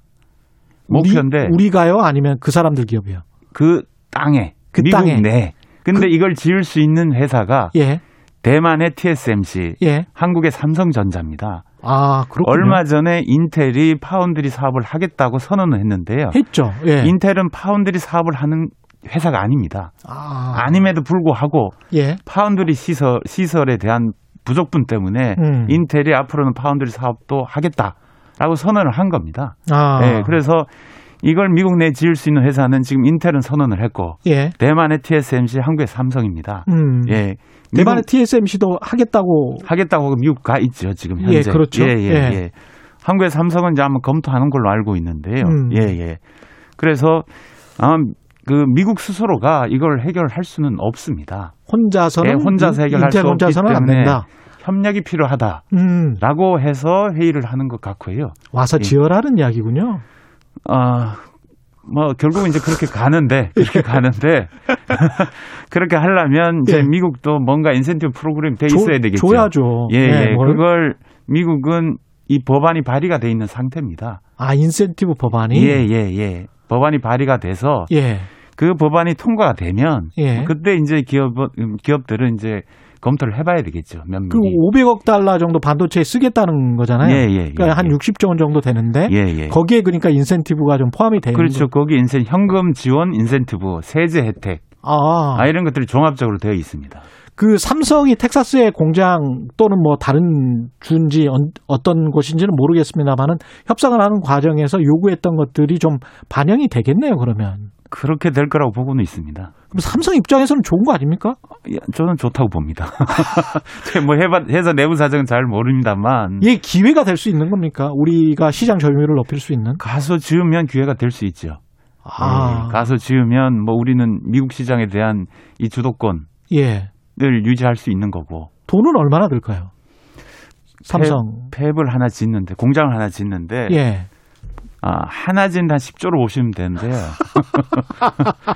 많이 드네요. 예. 예. 근데 삼성 돈은 있잖아요. 뭐 있죠. 있죠. 예, 뭐 예, 있죠. 예. 예. 예. 삼성 입장에서는 투자를 해달라고 하는 지금 상황이 그렇게 나쁘지는 않다. 아니, 좋은 거죠. 해달라고 조, 하면. 좋다. 해달라고 하, 하고. 게다가 이제 뭐 마켓은 있고 예, 시장은 있고. 시장 있고 인센티브까지 준다 하면. 예. 예. 근데 우리가 지금 가장 껄끄러운 것은 중국을 어떻게 이제 미국이 견제하고 제재하느냐. 그리고 거기에 우리가 약간 얽히는 거 아닌가. 그것 때문에 이제 고민하는 거잖아요. 어떻게 보십니까? 고, 그, 그건, 그건 고민할 필요 없습니까? 그건 독립적이라고 보시면 됩니다. 아, 우리가 미국 가는 것은 사업성을 예. 보고 가야 되는 그거는 거고. 그거고. 그건 그거고. 예. 그게 뭐 외교 문제는 아니죠. 아. 아니 한 기업이 해외 가서 예. 공장 짓는다는데 그렇죠. 제삼국이 그거 갖고 뭐라고 할 수는 없지 중국이 않습니까? 뭐라고 할 수는 없지. 없죠. 그거는 예. 이제 독립적으로 보셔야 되고 별도로 보셔야 되고. 예. 단 이제 우리가 중국의 공장을 짓는다. 음. 예, 이랬을 때 음. 예, 이, 이건 이제 좀 그 이제 미국하고 좀 다릅니다. 중국에 공장을 짓는다는 것은 중국 시안에 공장이 있긴 있잖아요. 메모리 반도체 공장이 있죠. 예, 예, 예. 근데 그 메모리는 지금 이슈가 아니고요. 예, 시스템 반도체 공장이 이슈입니다. 아, 지금 시스템 현재. 반도체를 만약에 중국이 미국처럼 또 지어라고 삼성에 요구를 한다면 만약에 그런 요청이 있다면 예. 그거는 이제 뭐 어쨌든 하여튼 검토해야 될 사항이 여러 가지가 있습니다. 왜냐하면 예. 시설을 지으려면 장비가 필요하잖아요. 그렇죠. 그 장비는 미국 장비입니다. 미국 장비들이죠. 미국, 예, 미국 회사들이죠. 장비. 예, 예, 미국 회사입니다. 근데 그쪽에서 이제 수출을 안 해줄 거 아니에요. 그러니까 현재 안보 문제 때문에 그렇죠. 첨단 반도체 제조 시설에 들어가는 장비는 음. 수출이 금지가 되어 있습니다. 그러네요. 미국에서. 예. 예, 예. 이게 우리가 이거 우리의 선택 사항이 사실 아니거든요. 우리는 핑계나 변명거리가 좀 있네요. 그러면 뭐 핑계 변명이라고 하시면 좀 과한 말씀 같고. 예, 과, 과하고. 예, 예, 예. 예. 아니 우, 못, 우리가 못 짓겠다. 우리가 짓고 싶어도 뭐 이런 말은 할 수가 있는 거 아닙니까? 예. 아니 그래서 예. 미국한테 가서 물어봐야 되는 거지. 그렇죠. 예. 그러니까 미국 정책에 영향을 준다. 미국 정책이 영향을 줄 수 있다 이거죠.